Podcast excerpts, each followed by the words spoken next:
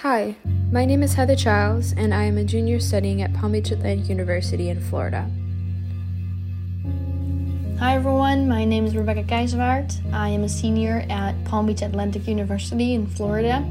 I am originally from the Netherlands, which makes me an international student. I came to America for tennis. I play for the women's tennis team over there, so that's what brought me to America. So, the first time I heard about the coronavirus, I had just gotten back to Maryland from West Palm. I drove back. Uh, that's where my family is, and I had a little bit of time before the semester started for my study abroad in Florence, Italy.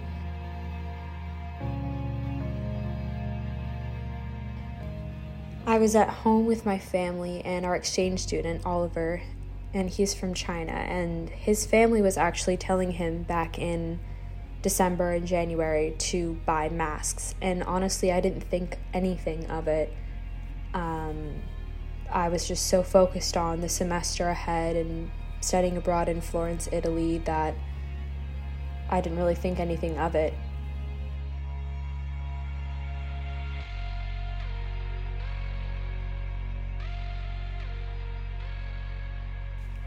The first time I heard about the coronavirus was um, in February. First case was found there in Austria, and my parents were on vacation there, so when I was FaceTiming with them, they had to um, shorten their vacation and they had to fly home immediately. And from that point, I think a week later, they found cases in the Netherlands as well. And um, the prime minister um, created new rules for us, took many precautions, and every week they got worse and more. I still felt that in my home country there was so many so many more cases that I should just stay in in Florida. Um, by then they also said that the temperature is higher there, which makes it um, which makes it less common for the virus to be there. So I, I just felt safer there. Um, though the funny thing is that I set this on a Monday, and on a Wednesday I booked my flight back home. It was in an hour I switched my mind. It was crazy the rate that everything escalated, I just really don't know how to explain it. It's really hard to explain everything that was going through my head for the past month and a half.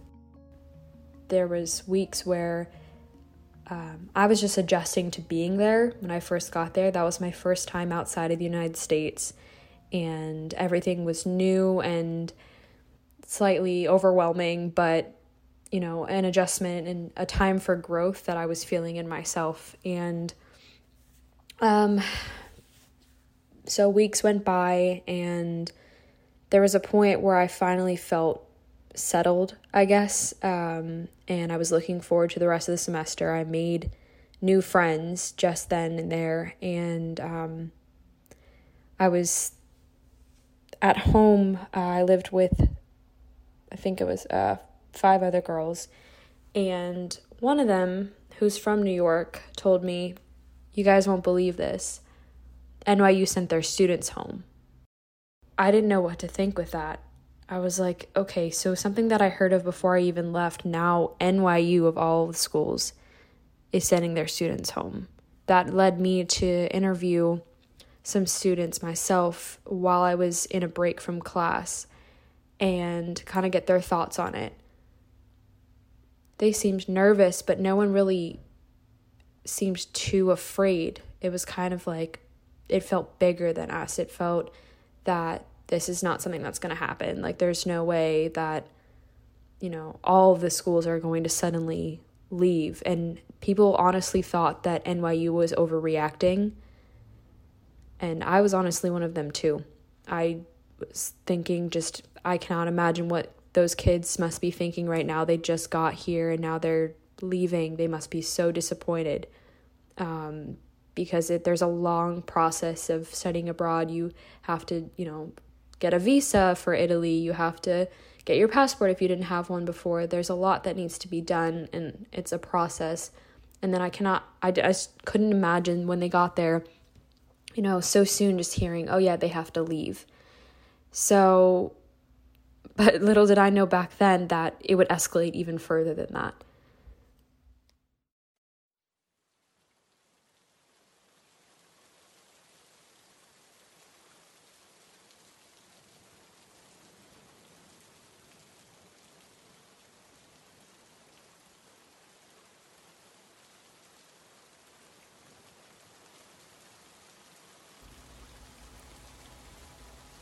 So there was this one weekend, and trying to piece exactly what day it was, um, it's a little difficult, but there was this one weekend where basically two thirds of my school.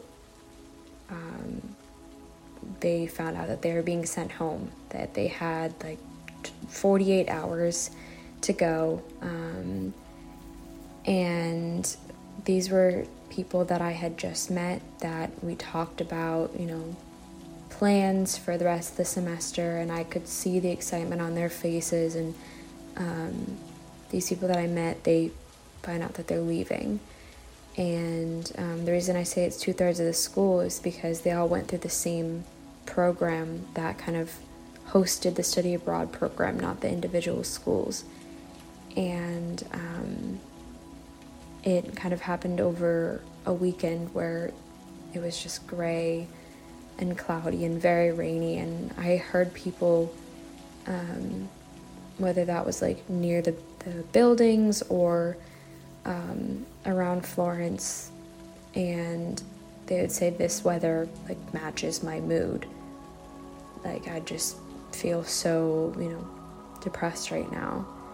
And at that time, I just felt you know, upset for them that these people that I know that they have waited for this experience and maybe they also this was their first time outside of the United States. You know, I was trying to imagine what they were going through and I was writing my own articles and you know, asking what they're they're thinking and I was doing it at the same time as saying goodbye to them, which was I mean, just a, a big challenge, you know, kind of processing, oh, you know, there's going to be very few study abroad people here now because for a while like my school didn't say anything um, about forcing us to leave.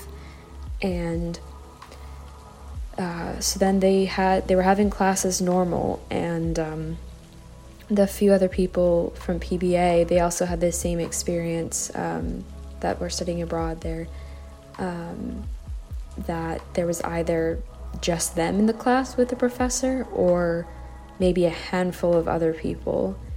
And then we got an email from our advisor saying, you know, you can leave for a week, you can leave Italy for a week and then come back. You just have to let us know where you're going if you're trying to evacuate for a week. Or, um, you know, if you're planning on staying, then you still have to go to class. So I, I stayed, and there was one class that was like two and a half hours long, and it was just me and the professor. And um, part of the time was just, you know, talking about like the coronavirus, and that's it came up in every single class, and it was just very hard to focus on anything besides that.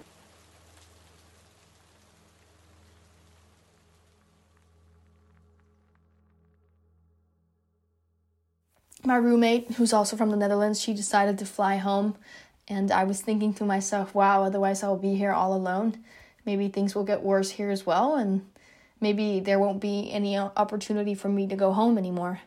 So at that time, can- uh, classes were already online. So I flew home on a Saturday and I flew to Newark, which was so- something else because uh, I just boarded for my flight and as soon as I wanted to enter the plane, um, the the flight attendant stopped me and was like, "Sorry, I'm on the phone right now with Newark Airport, and it looks like they are closing, so our flight might not departure."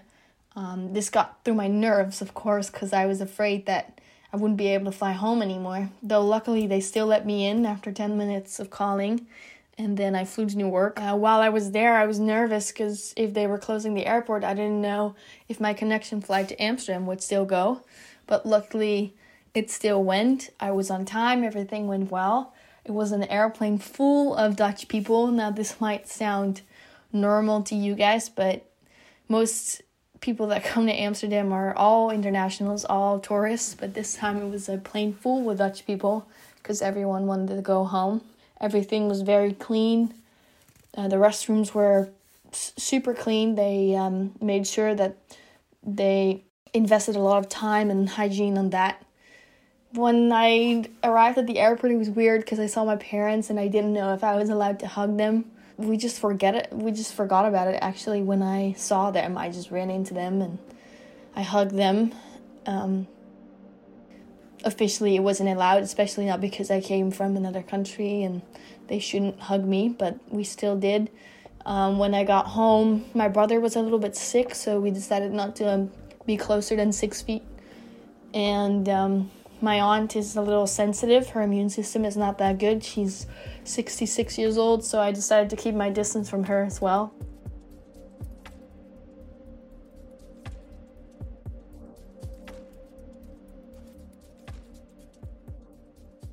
During the break in one of my classes, where it was just my professor and I, um, he left the door open and he went out into the hallway and I could kind of hear that there was another professor there.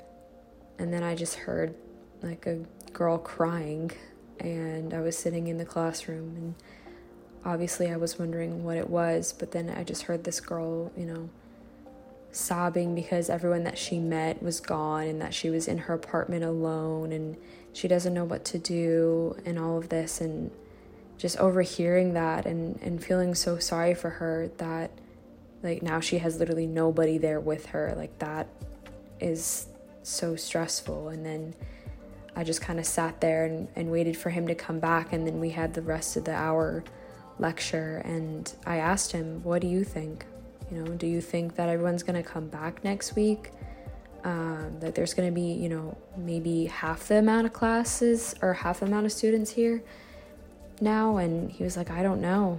And I just, I don't even know how to put into words just how much up and downs there were every single day of just, you know, what's going to happen with this and that. And um, thinking about it now and just, you know, being back in the US now, it feels like it was just living in some sort of dramatic movie. Rashida, a girl who uh, graduated from PBA journalism's program, she was interning at uh, the Palm Beach Post and um, she reached out to me and she said, you know, what's how are you doing and all of that. And I didn't know exactly what the story was going to be about, but she had um, someone else that works there um, interview us, me and Danielle, another girl from PBA, about staying because at the time we wanted to stay and uh, our advisor actually made it out to seem like we would be able to stay in the apartment and that even though other people were leaving that we could stay. And if online cl- or if classes do you know turn out to be just online that we can just stay there. The girls that did stay as long as i did that i mean we just saw the city empty. We saw it like it really felt like one by one people were just being sent home and there was nothing we could do about it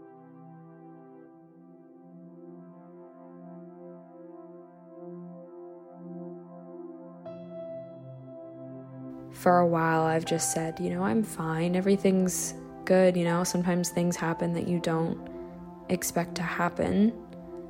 But there was there was a time where you know I was starting to think okay you know maybe this isn't going to work out um, when you know almost all of the schools were sent home besides a few people and um, at my school and we were walking around. I say me and like another girl from PBA, um, and we were just talking. We were walking past the hospital there, and we saw that there was a um, a tent, like a quarantine tent, and walking past that, it was kind of like a shock to reality of like, you know, this is happening. You can try and deny it and be in denial that everything's happening, but that's not going to do anything. Like, this is a very serious thing.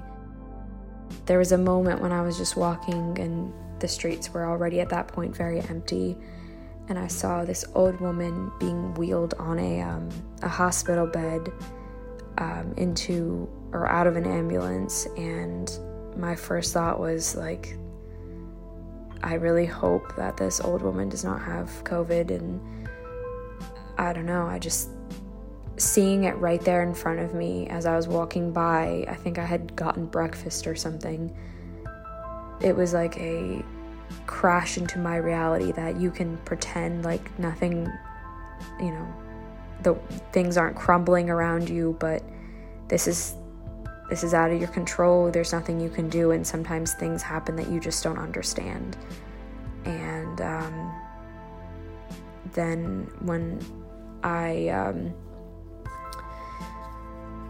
walked around, sometimes I saw a sign that said, like, we're all in this together. Um, I posted that on my Twitter um, just to kind of show what people show people what it's been looking like here, and um, and I guess in a way I was processing it by just saying this is what I'm seeing, and I was reporting on it, and almost numb to it. Um, like I wasn't freaking out really. I was just very numb for a while and thinking, yeah, everyone's leaving, but I'm not going to leave. I don't think I have to leave. But um, then things escalated even more.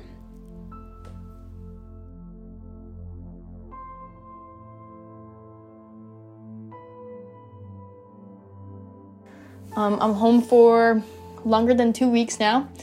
Uh, precautions are way more than it was before. Uh, we cannot be in public places for uh, for more than three people. If it is more than three people in a public place, then they can fine us. They can give us a ticket, which can lead up to 400 euros, which is about 450 to 500 dollars. Um, if stores or shops are open that are not allowed to be open, then they can fine the store for, I think, four thousand dollars euros, which would be five thousand dollars. And um, what a lot of stores do is they let three people in, and they have a line outside, and they mark um, the six feet. So you have to stand behind the mark in order to um, to stand in line. Um, I think the precautions in the um, grocery stores are very good. Um, the people that work in the grocery store wear vests, and the vests say, "Please keep your distance from us." It's a vest that you normally see uh, on people that work on the road or something like that. It's very it's orange, so you can see it from far ahead. The other thing they have is plastic plates in front of the cashier, so when you pay, nothing, uh, the cashiers and yourself are protected from each other. For me, my for me, my parents, we have a pretty nice house. We have a big backyard, so it's nice for me to be here. Actually, I don't feel like I'm I need more room or more space. I'm actually happy to be here now that I also know that things have gone worse in America. I wouldn't want to be there alone right now. I'm sure people would have taken care of would take care of me, but I would feel pretty obligated, I think, and in this situation you just want to be home. So we still have classes online, which is which works really well for me. I can do it from here. The only thing is we have a 6 hours different from uh, Florida. So that means that when classes normally start at 3 p.m., I will be behind my laptop at 9 p.m. I think Palm Beach Atlantic is working really well. Personally, my professors have done great. Um, I can contact them very easily. They help me out with everything I need. I think that in this situation, you kind of have to bear with each other and accept that things are turned in late or that professors are late or that they forget about meetings or something. I think we all have to bear with each other. And um, yeah, so school is doing pretty good. What I do in quarantine, I work out a lot. I make sure I work out every morning and I still try to wake up early in the morning. I love to go to the sunrise in Florida. So I make sure I still go to the sunrise in the morning. We have a dog, so I can take my dog out and look at the sunrise. Um, after that, I do workout. I make sure I do that every morning. I think that in journalism, the challenges are pretty big because we're supposed to make video packages and everything, but we have to do it with our phones and with our laptops, and that's basically all we have. So it's it's a big challenge, but I do kind of like it. It's so weird being home for two weeks and not being able to see my friends yet. I haven't seen them. I've I've called them, we've spoken, but I haven't seen them, and it's kind of weird to be here without being able to have them over or um, hug them, see them, talk to them. And the other thing, of course, I think is I'm trying to work out, I'm trying to eat healthy, is to keep my mind healthy as well. Sometimes you can get so alone, and luckily my family is here, so we play a lot of games at night and we keep each other busy in a way.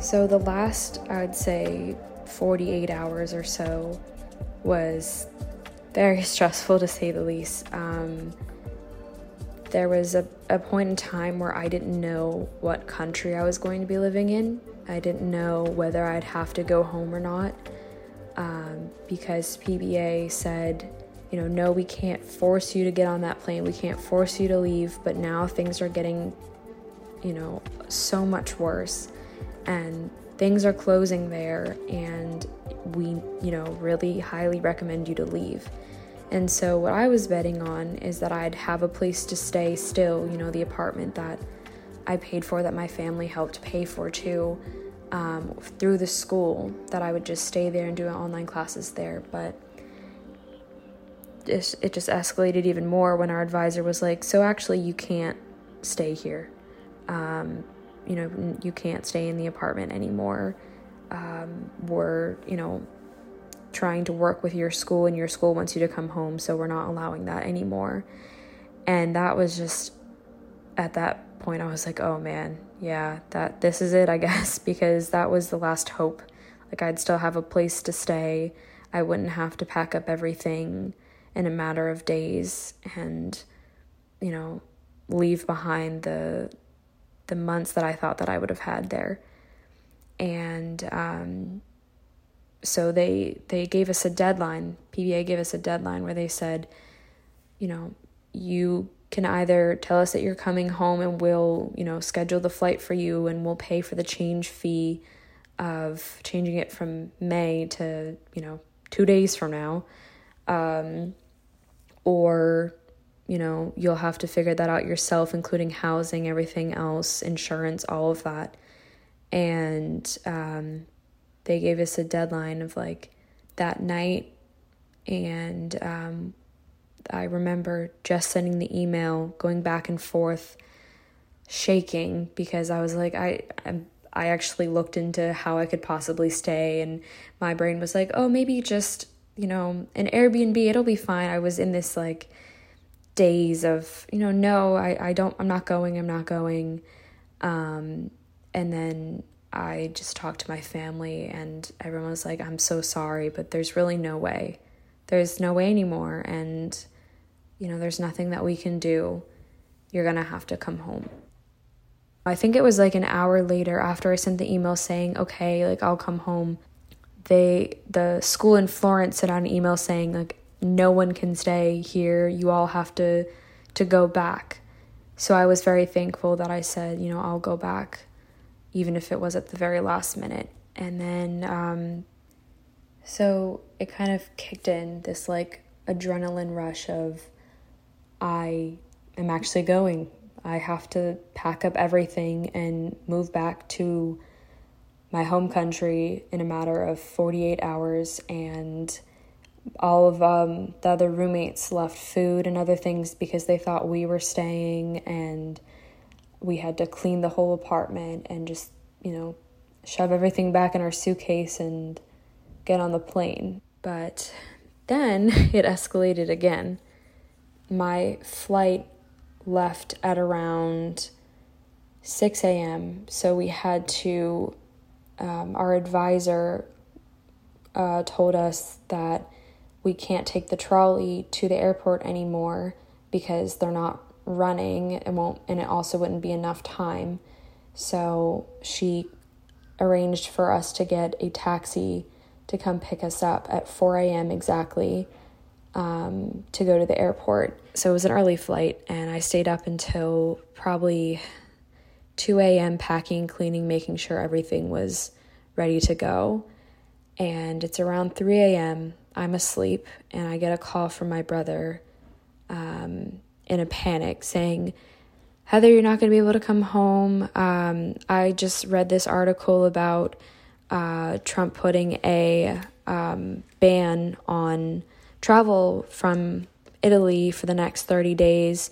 I don't know what you're going to do. And all I could say is, Austin, you know, I'm trying to get maybe one hour of sleep. Please just let me figure this out. I'm going to try to go to the airport anyways and see what happens. And then turns out that that ban wouldn't have started. The flight was on Thursday and it, the ban started on Friday. So we were able to get on the flight and I mean that's the way that it went. There's nothing I can do to change that now. And we got out of there and we flew into uh, Boston after that, that was just another situation. So the school told everyone that they had to self quarantine for two weeks. And I just had this instant fear of, I don't know where I'm going. Thankfully, another girl that was studying abroad, Danielle, um, she said, Hey, if you don't have anywhere to go, you can come with me. And it was me and a girl named Chloe and Danielle. We all went on the same flight. Um, from Florence to Boston in New Hampshire. Her family has a house by the lake there, and she was like, This will be, you know, a good place, I think, to, you know, kind of be away from everybody, but also kind of process what the past two weeks have been like. So I agreed, and I was thankful for that because I don't have to be, you know, at a hotel by myself for two weeks in isolation. Um, but that thought did go through my head it was a lot of time just processing everything and um, kind of finishing up some of the articles that I had worked on before and not allowing myself to think of, oh, what could have been, you know, what would have happened if we were able to stay, what would have happened if coronavirus hadn't been a thing, and, you know, what will I learn from this? And honestly, I would say that there was a point in time where I took being there for granted and um, the people that I met there. And I just, you know, wish I could go back and relive it all over again. But at the same time, I was, you know, thankful that I was back and safe. And there were so many people that were worried about me, and I was able to tell them, you know, I'm okay. What went through my mind a lot while in isolation was the fact that I wasn't sure if I was going to get any of a refund. Um, basically, the apartment in Florence I knew was just sitting empty. That's been just another stressor, as I think other college students can relate. Of you know thinking, okay, but am I getting any housing money back? Like, what's what's next? Especially because jobs are not looking great right now, and um, there's just a lot of changes going on.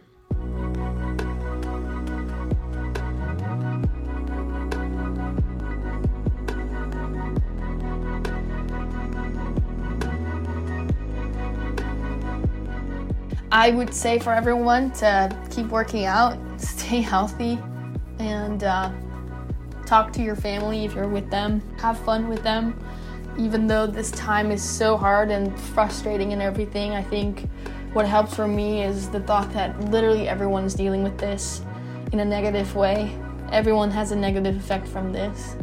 And so for me to complain about it and to be sad about it just doesn't make any sense because you're not the only one. And it kind of gives me power and courage in a way that everyone's dealing with this and that we have to go through this together. I think we have to meditate, I think we have to pray and um, stay positive because that's all we have right now, and we might as well hold on to it. They have a saying in the Netherlands that says, Hope springs life. So let's stay hopeful and let's stay positive, and I hope everything will be good.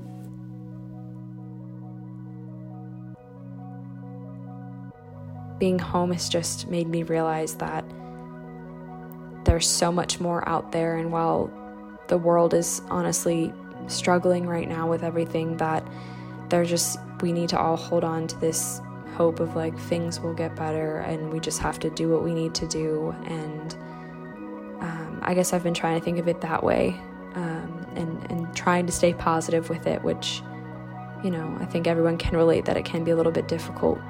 But, um, you know, I guess, I guess things happen unexpectedly. So. I will never forget this experience and I'll look back on it and, you know, I've definitely learned a lot from it and I've learned that in times of panic and, you know, stress that there is always something to be grateful for. There's always something to, you know, hold on to and, um, you know, it has to, it's encouraging to know that, okay, even when things are very rough, like we just have to keep moving forward. And so that's what I've been trying to do.